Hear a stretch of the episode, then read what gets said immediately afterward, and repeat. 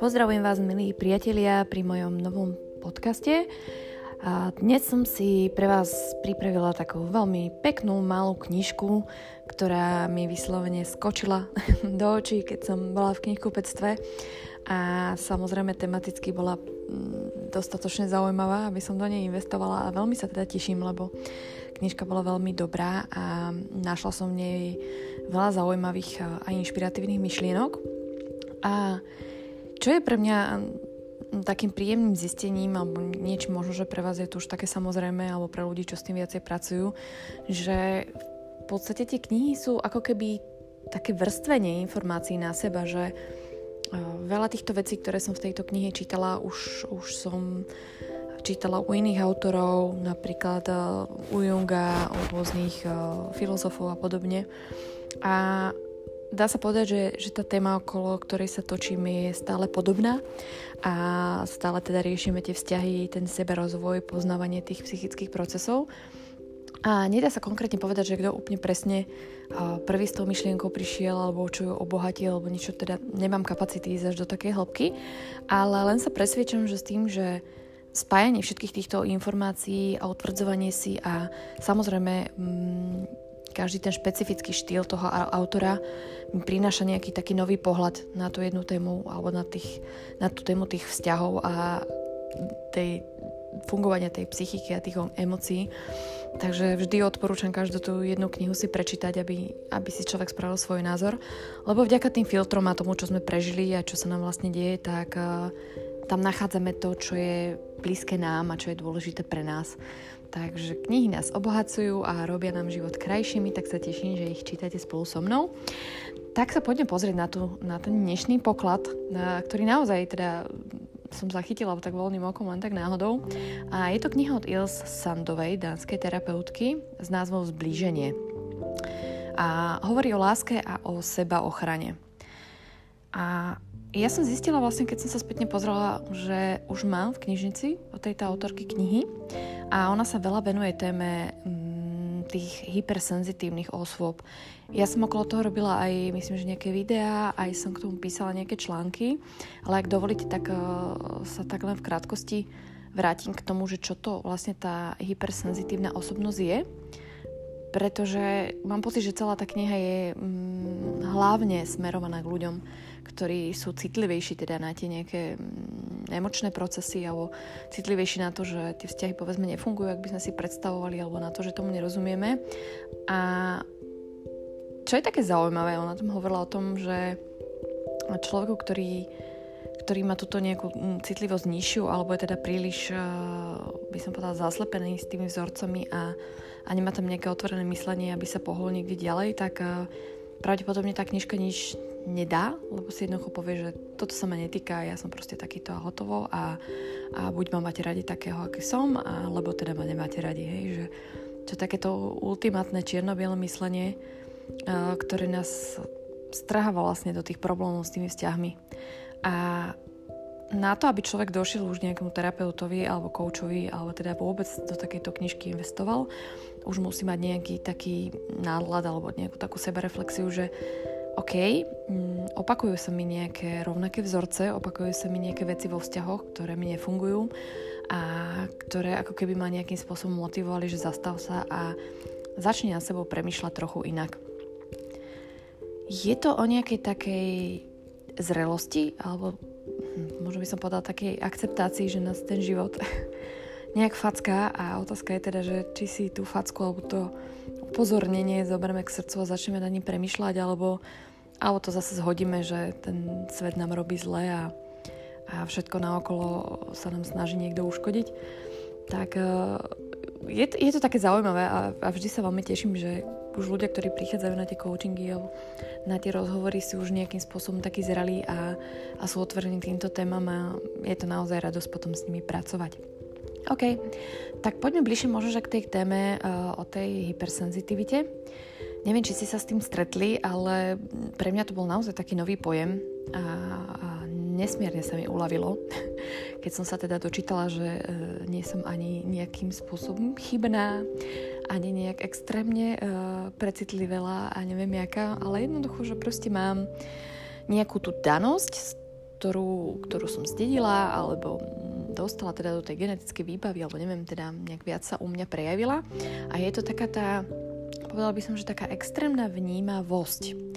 A viete, ono sa to dosť ťažko vysvetľuje, pokiaľ ste sa s tým nestretli, lebo čo to znamená extrémna vnímavosť? A to je proste, že máte tie zmysly tak nejak viac vyladené alebo viac otvorené, možno, že viac citlivé a proste všetko, čo sa vám deje v živote, prežívate viac a viac si do toho seba viac si príjmate a tým pádom aj oveľa rýchlejšie vás to preťaží.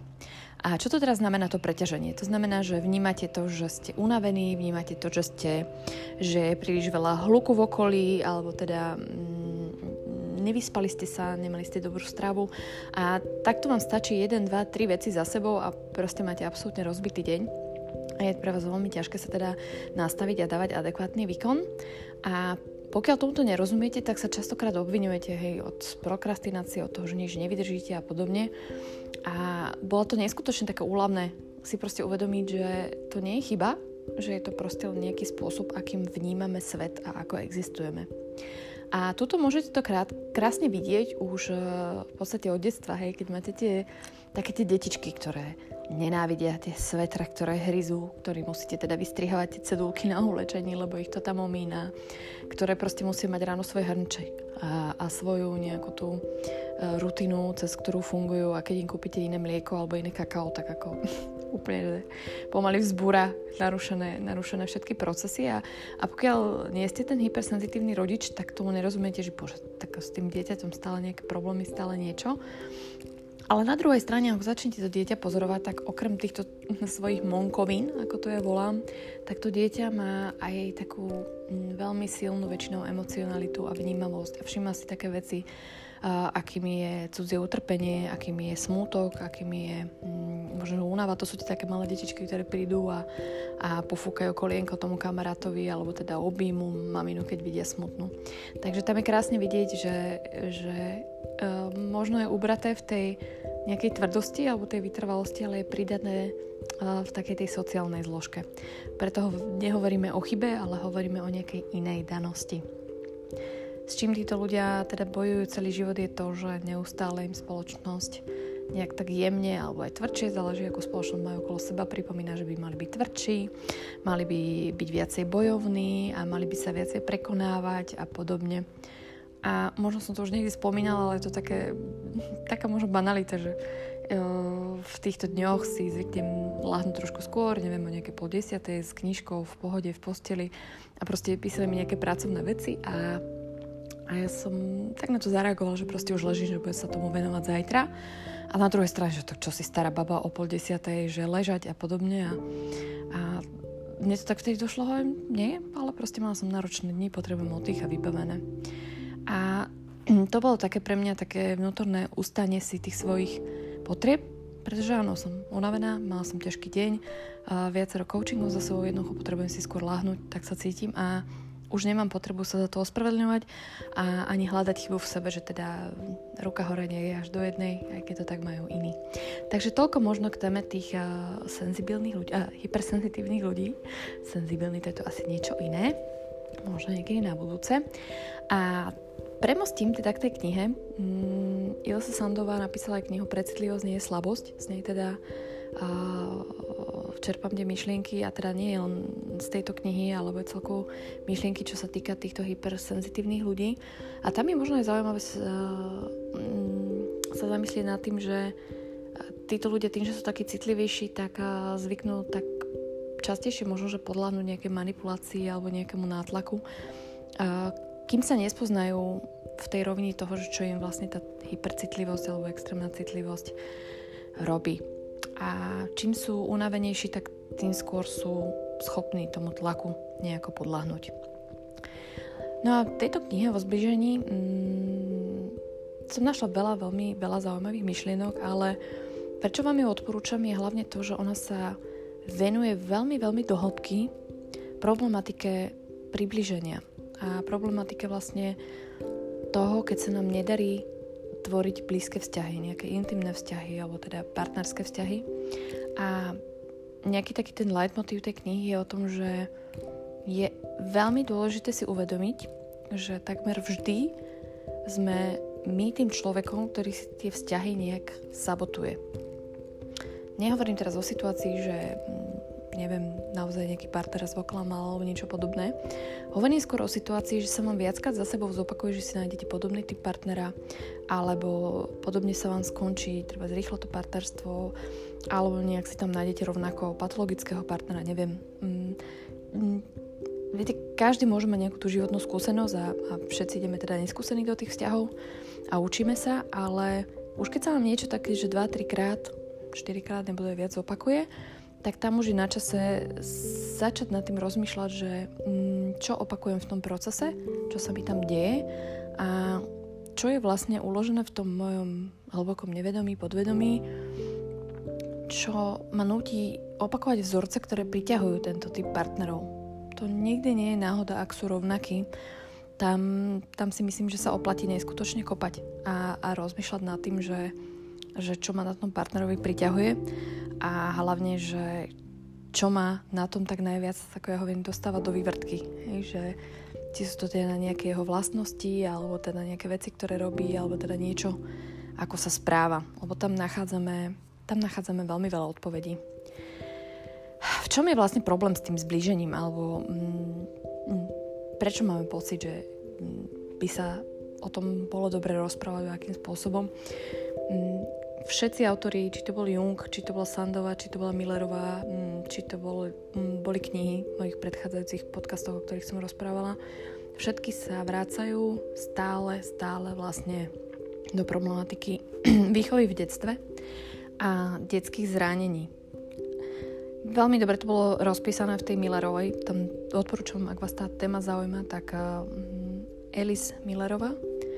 Tie knihy, ktoré písala, boli veľmi dobre venovaná tejto problematike. Dneska to skúsim len tak skrátiť, že predstavte si, že máte, vymyslím si, chlapčeka, ktorý ide do školy a má nejakú teda situáciu, buď zahodí ho učiteľ, nejak sa mu vysmeje, alebo teda v kolektíve sa mu smeje, že má okuliar, alebo neviem čo. Tá klasická ako detská šikana, ktorú nejak v sebe máme a teda deti si tak vedia robiť zle. No a tento chlapec má teraz tie slzy na krajičku a drží to a snaží sa nejakým spôsobom teda udržať pohromade, teda kým príde domov. No a prichádza za tou svojou maminou a teda sa jej začne žalovať a plakať. No a v podstate tu máme nejaké možné, by som povedala, hlavne také dve hlavné smerovania, môže sa tam udiať čokoľvek. Ale bude to teda, že tá mama tu príjme túto informáciu a teda dovolí tomu chlapcovi prežitie emócie a teda mu povie, že áno, rozumiem, že si smutný, niekedy sú deti také, ale tvoja hodnota teda nespočíva v tom, čo si myslia druhý a dáva mu takú nejakú istotu toho prežitia, tej existencie, že je u nej vítaný a podporený. A to dieťa si má šancu odžiť svoje pocity, vie, že si môže poplakať, že to proste takto funguje, že má svoje nejaké bezpečné miesto a väčšinou sa z toho tak pomerne rýchlo vystrabí, deti vedia veľmi rýchlo reagovať a preskakovať z emócií na emóciu a ide teda ďalej funguje. Ak sa mu takýto nejaký proces prijatia alebo teda akceptácie podarí ustať v tom detstve a teda podarí sa to ustať aj tým rodičom, tak naučí to dieťa to, že táto problematická situácia sa dá riešiť, dajú sa tie emócie nejakým spôsobom precítiť a dostanú teda nejakú schopnosť pracovať s ňou aj v budúcnosti, aj v dospelosti. A to znamená, ak sa niečo udeje, nie je to žiadna tragédia, je to niečo, s čím treba pracovať. No a potom je tam ten druhý smer, ktorý hovorí o tom, že takisto tento chlapec po tomto zážitku, ktorý má, tak príde domov a proste tá veta o tej mami bude preťažená, má toho veľa, alebo takisto sama s tým nevie pracovať. To nech zbagatelizuje a to prejde a tu si daj čokoládu a nerumázka, deti toľko neplačú. Neviem, tam sa môže stať 1000 vecí, ako matka proste zareaguje a akým spôsobom sa k tomu postaví. No a týmto naučí vlastne toho chlapca, teda to dieťa naučí, že nejak venovať pozornosť tým pocitom alebo sebe, alebo teda plakať nad tým, čokoľvek tam povie, že bude to nevhodné, má s tým rýchlo prejsť, má to zabudnúť, má to potlačiť. Funguje tak väčšina z nás. Je to z toho dôvodu, že nikto z nás nedostal vysokú školu rodičovstva. Všetci to robíme pokus omyl, niekomu sa to darí lepšie, niekomu horšie. A vždy hovorím, že nie je človeka, ktorému by mu teda rodičia niečo nevyparatili, keď to môžem takto povedať. A je to samozrejme naša celoživotná cesta, aby sme sa naučili tieto naše detské zranenia si nejak pohýčkať alebo zahojiť a hlavne uvedomiť si ich. A prečo tieto veci rozprávam a prečo sa k tým stále vraciam? Musím povedať, že teda nechcem to znieť ako nejaký tragéd, ale ja som z toho veľmi smutná, že ešte stále v 21. storočí, keď máme proste nejaké debaty na Facebooku alebo kdekoľvek, tak tam veľmi tvrdo vystupujú tí rodiče, že áno, a my sme dostali po papuli a tak to bolo v poriadku a čo? A nech z neho vyrastie tvrdý chlap a život je ťažký. A ja súhlasím, že život je náročný, ale nesúhlasím s tým, že všetky tie metódy, ktoré proste tie rodiny na nás používali pred 20, 30, 50 rokmi, že sú vhodné aj do tohoto sveta, ktorý je teraz.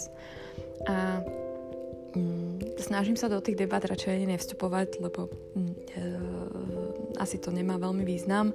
Napriek tomu si myslím, že tá osveta o tom, že ak sme sa my nenaučili ako deti pracovať so svojimi emóciami, môžeme to zvládnuť v dospelosti.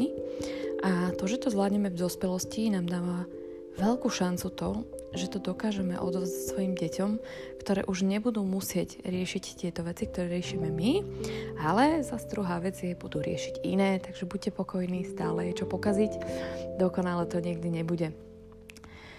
Čo nám vlastne sa udeje, keď máme takéto viacero takýchto zážitkov ako tento chlapček v tej škole, je to, že sa naučíme, že naše pocity jednak nie sú dôležité, netreba im venovať pozornosť, treba ich potlačiť a začneme žiť v nejakých maskách. Maskách, ktoré si nasadíme, lebo chlapci neplačú, lebo dievčatá sa nebijú a podobne, že masky týchto predsudkov, aký by sme mali byť v tej spoločnosti. Masky sú veľmi dôležité, o tejto persone už hovoril Jung. Dôležité v tom, že pomáhajú nám ustať nejaký ten bežný život pracovný. Samozrejme, nemôžete byť všade, sa správať autenticky a toto je dosť také zneužívanie, keď niekto je proste nevychovaný a hrozne sa chová a povie to, ja som sám sebou. To nás neospravedlňuje, proste je to práca, sú tu nejaké povinnosti a tam to musíme niekedy ustať aj s tou maskou. Ale dôležité je, že tá maska nám nesmie zrásť s tou našou tvárou, s tou našou autenticitou. A tu mám jeden taký krásny príbeh, možno bude pre vás zaujímavý. Je, že mal som klientku, ktorá bola veľmi šikovná, úspešná žena. Ja sa vždy smejem, že hlavne také chodia ku mne, tie na sebe najviac makajú. A viete, keď sa na takú ženu pozriete, tak vidíte naozaj silná, krásna, úspešná žena. A tiež sme spracovali tieto veci a vytiahla takú príhodu, že keď bola dieťa, nejaká tak 5-6 ročná, boli na nejaké návšteve a samozrejme ako dieťa sa tam vynikajúco bavilo. No a teraz sa rodičia postavili, ide sa domov a ponúkli im, že však môže tu mala prespať a budú sa deti hrať a tak samozrejme ona začala tam prosiť, akože tých rodičov by mohla ostať a samozrejme spustila neskutočné slzy a rumazganie, lebo však deti vedia ako na to. A povedala mi, že ako tak plakala, lietali tie slzy, sopla všetko okolo, tak ten otec sa na ňu pozrel a povedal jej, fuj, aká si hnusná a odporná, keď takto reveš. Nemôžem sa na teba pozerať. A to bolo nejaký taký kľúčový moment, kedy tá klientka si nejakým spôsobom prijala za svoje, že keď pláče a rúmaska je proste nechutná, odporná a vlastne tieto veci sa nerobia a ona odvtedy mala v hlave, že nemôže plakať pred ľuďmi alebo nemôže ukazovať nejakú svoju slabosť. Samozrejme, že ešte medzi tým plakala, ešte sa párkrát udialo také niečo tiež, že ten otec jej to ešte takto priklepol. No a potom si na to spomenula až niekedy v dospelosti, keď mala niekedy možno 35 rokov a v nejakom bare s kamoškami mali tam žúr a trošku svípila. Vieme, že alkohol uvoľňuje naše zábrany a keďže mala nejaké milostné problémy, tak sa tam o 4 ráno zložila a strašne tam plakala na tej sedačke. A potom sa tej kamarátke jednej ospravedlnilo, že proste prepáč, že som sa tam tak opustila aj celé zle a že to musel aj hrozný pohľad a tá kamarátka hovorí, že vieš, nehnevaj sa, že ja som bola strašne rada, že ťa vidím plakať. A teraz tá klientka nepozrie, že to si akože šiší a o čom sa tu bavíme. O čom sa tu bavíme, hej, že akože pláč, slabo, zlomenie. Áno, hej, že vie, že prvýkrát som mala taký pocit, že aj ty si človek, že si není zo železa. A jej to tak vtedy doťuklo a veľa vecí si jej pospála z tej minulosti, že naozaj, že ten tlak, ktorý vytvárala na seba a tú masku tej dokonalosti, ktorú hrala pred tými ľuďmi, tak jej v podstate vytvorila takú zábranu. Zábranu v tom, aby sa k tým ľuďom priblížila bližšie. A najväčšia ironia, že sme riešili, že v podstate stále sa sťažovala, že teda tí ľudia ma vôbec nepoznajú a nevedia, aká som a mám pocit, že im nemôžem dôverovať a podobne. A viete, keď sa takto nad tým zamyslíte, že ako vám môžu tí ľudia dôverovať, keď v podstate im nikdy neukážete tú svoju pravú tvár. A na toto počúvam veľakrát také argumenty v zmysle toho, no ale však ja sa snažím byť sama sebou a veď akože to nikto nevie, aké to tak je alebo nie. A ja vždy hovorím, že my hrozne podceňujeme tam tú našu nejakú hlbokú inteligenciu, ktorá vie čítať veci medzi riadkami, ktorá vlastne dekoduje tú našu neverbalitu. Tá neverbalita je strašne silná, hej, že to sú drobnosti, nejaké zatnuté svaly alebo teda prižmrené viečka, čokoľvek, pohyby rúk a intonácia hlasu a my proste vieme, že ten človek nie je autentický, nie je sám sebou a z nejakého dôvodu ako keby mu neumožníme to hlboké priateľstvo alebo ten hlboký vzťah. A toto býva aj v tých partnerských veciach, že vy neviete prečo, ale proste idete jedno dve rande a teraz to nepokračuje, alebo po nejakých pár mesiacoch sa zopakuje nejaký rovnaký proces, zasa ten partner odíde alebo partnerka odíde a tam je to veľmi zložité sa dostať k tomu, lebo my dokážeme sami seba oklamať, že ale ja som autentická, ja som sama sebou a ja sa tak snažím a podobne a veľakrát je to napríklad v tom snažení, že snažíme sa byť dokonalým partnerom a akože to takto nefunguje. Viete, otázka znie, že ako by ste sa vycítili, keby ste žili s dokonalým partnerom, hej? Že proste, čo by vás to stalo námahy sa mu prispôsobovať tej dokonalosti alebo tej perfektnosti. Hej, že ono je to také obojsmerné. Alebo vlastne, keď rastneme s touto maskou, tak môže tam kľudne byť oveľa väčšie zranenie, nielen ako ja som hovorila o tej klientke, že to mala teda to zranenie, čo jej ten otec povedal, ale môže to byť oveľa väčšie zranenie, ktoré prichádzajú v tých vzťahoch a to podvedomie alebo tie procesy v hlave sa v tých emóciách uložia tak, že je bezpečnejšie nepustiť si niekoho bližšie ku sebe. Niečo, čo nemáte vôbec vedomé. Hej? A teraz, keď vám to funguje ako podvedomý program, ako keby taký nejaký autopilot alebo vzorec, ako by sme to nazvali, tak on vám dáva nejaké pokyny, ako máte fungovať. A keď je tam pokyn toho, že je nebezpečné niekoho milovať alebo je nebezpečné mať niekoho blízko, tak si nájdete nejaké stratégie, ako sa ochrániť, aby sa k vám niekto blízko nedostal. To znamená, že sabotujete si vlastné vzťahy rôznymi spôsobmi. Napríklad tým, že poviete, hľadám niekoho, kto by sa ku mne skvelé hodil, perfektne hodil. To je odsúdené na zánik hneď od začiatku, lebo proste sme individuálne bytosti a máme rôzne záujmy a práve tá rôznorodosť nás obohacuje v tých vzťahoch a v tých fungovaniach a to proste nikde nie je napísané, že on musí mať podobnú prácu, podobné zameranie, podobné predstavy, ako je fajn, keď tam je v hodnotách súlad, ale to neznamená, že musíte byť jedna ku jednej. A toto je veľmi nebezpečné, teraz premostím tým toxickým vzťahom, že ak je niekto takto citovo zraniteľný a túži po takej nejakej perfektnosti, tak sa veľmi ľahko môže stať obeťou toxického človeka, pretože ten toxický človek práve v tých začiatočných štádiách funguje ako taká protoplazma, že sa ako keby stane vašimi snami, alebo ako by som to povedala, že ten človek kopíruje presne to, po čom túžite a že je to podozrivé. A veľmi ľahko môžete padnúť do tej pasce a teraz som našiel tú pravú dokonalú, toho pravého dokonalého a tam práve tá reálna povaha toho človeka vôbec nie je nahliadnutelná, bo neviete sa ku nej dostať. Alebo to môže byť taká nejaká stratégia toho, že stále pozeráte na niekoho nedostupného muža alebo nedostupnú ženu, že stále si hľadáte tých partnerov v nejakých kruhoch, kde jednoducho viete, že alebo nie, že viete, to je také pre všetkých ostatných je to jasné, že tak keď je zadaný, alebo keď je 5-krát rozvedený, alebo keď proste v každom manželstve nejakým spôsobom ubližoval ten partnerke, tak prečo by to malo byť s vami iné?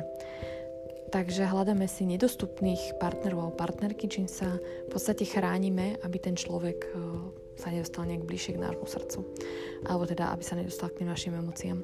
A paradoxne takéto vzťahy nás samozrejme oveľa viac zraňujú. Je oveľa viac tých vzorcov, techník, vecí, ktoré sa týkajú vlastne tohto prežívania.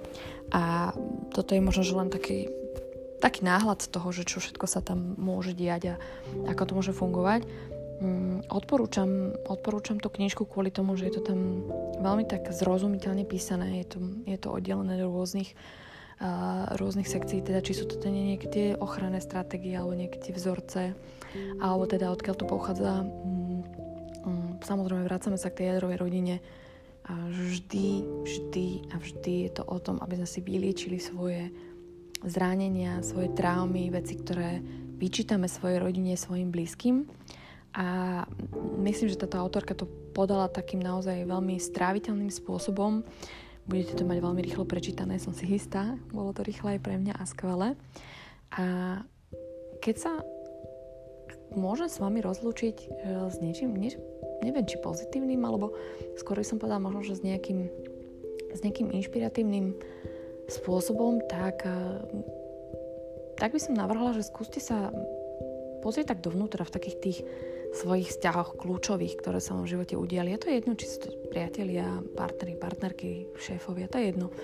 Skúste si vypísať, že čo mali spoločné tieto vzťahy, alebo čo bolo tam pre vás také najbolestivejšie v týchto vzťahoch, a skúste sa pohrabať trošku viac v tých emóciách, že čo tam je. Je tam hnev, je tam nuda, je tam smútok, je tam úzkosť. Alebo niekedy to veľmi ťažké pomenovať tie procesy, ktoré u vás prebiehajú a čo sa tam deje. A býva to dosť zložité vyriešiť to sám, lebo to sa často opakujem, že keď sme v takej tej citovej búrke alebo v takej tej jame alebo v sopke, proste tak hlboko, keď sme tam, tak my vidíme len tú černotu, vidíme len tie ťažké emócie a proste stále sa motáme v kruhu a niekedy je dobré, aby nás niekto vyslovene, že chytil za krk, vytiahol hore a že poď, pozri sa na tie svoje vzťahy, na tie svoje veci s takým nadhľadom. A to je dosť také zložité riešiť sám so sebou, na tom musíte mať naozaj veľkú silu a musíte sa to naučiť. Musíte sa to naučiť, že ako s tým pracovať. Lebo ak ste boli, ja neviem, 30, 40, 50, neviem koľko rokov naučení tieto veci potláčať a proste o nich nerozprávať a nejakým spôsobom ich tak hodiť cez plece, veď až ono sa to vyrieši, samo sa to spraví, tak si ukladáte toto všetko do takého nejakého svojho emočného vreca alebo takého balíku, ktorý máte hodiny na svojich pleciach a tento balík si nosíte so sebou. A najhoršie je, že pri každej jednej situácii, ktorú zase necháte tak, ktorú si nespracujete, na ktorou neporozmýšľate, tak si ju zase prihodíte do toho svojho batohu. A teraz si zoberte, že nosiť nejaký batoh, ktorý si plníte 20-30 rokov, to je šialené. To vás musí hrozne vyčerpávať a to sú práve také tie chvíle, keď máte pocit, že jak je to možno, že možno sa mi niečo podarilo, aj celko sa mi dobre žije a proste stále nie som spokojný, stále nie som šťastná. Takže toto by bolo moje také možno, že odporúčanie na dnes. Ja vám veľmi pekne ďakujem za pozornosť. Veľmi odporúčam knižku Ilse Sandová Zblíženie na prečítanie a na také popremýšľanie o vzťahoch a o živote. Ak máte na mňa nejaké otázky alebo by ste radi počuli možno, že nejaké iné knižky alebo vás niečo zaujme, tak budem teda veľmi rada, ak mi dáte vedieť na sociálnych sieťach alebo mailom akokoľvek. Veľmi pekne ďakujem, želám vám krásny deň. Vaša dobrá koučka, dobrý kouč Bronislava Švačková.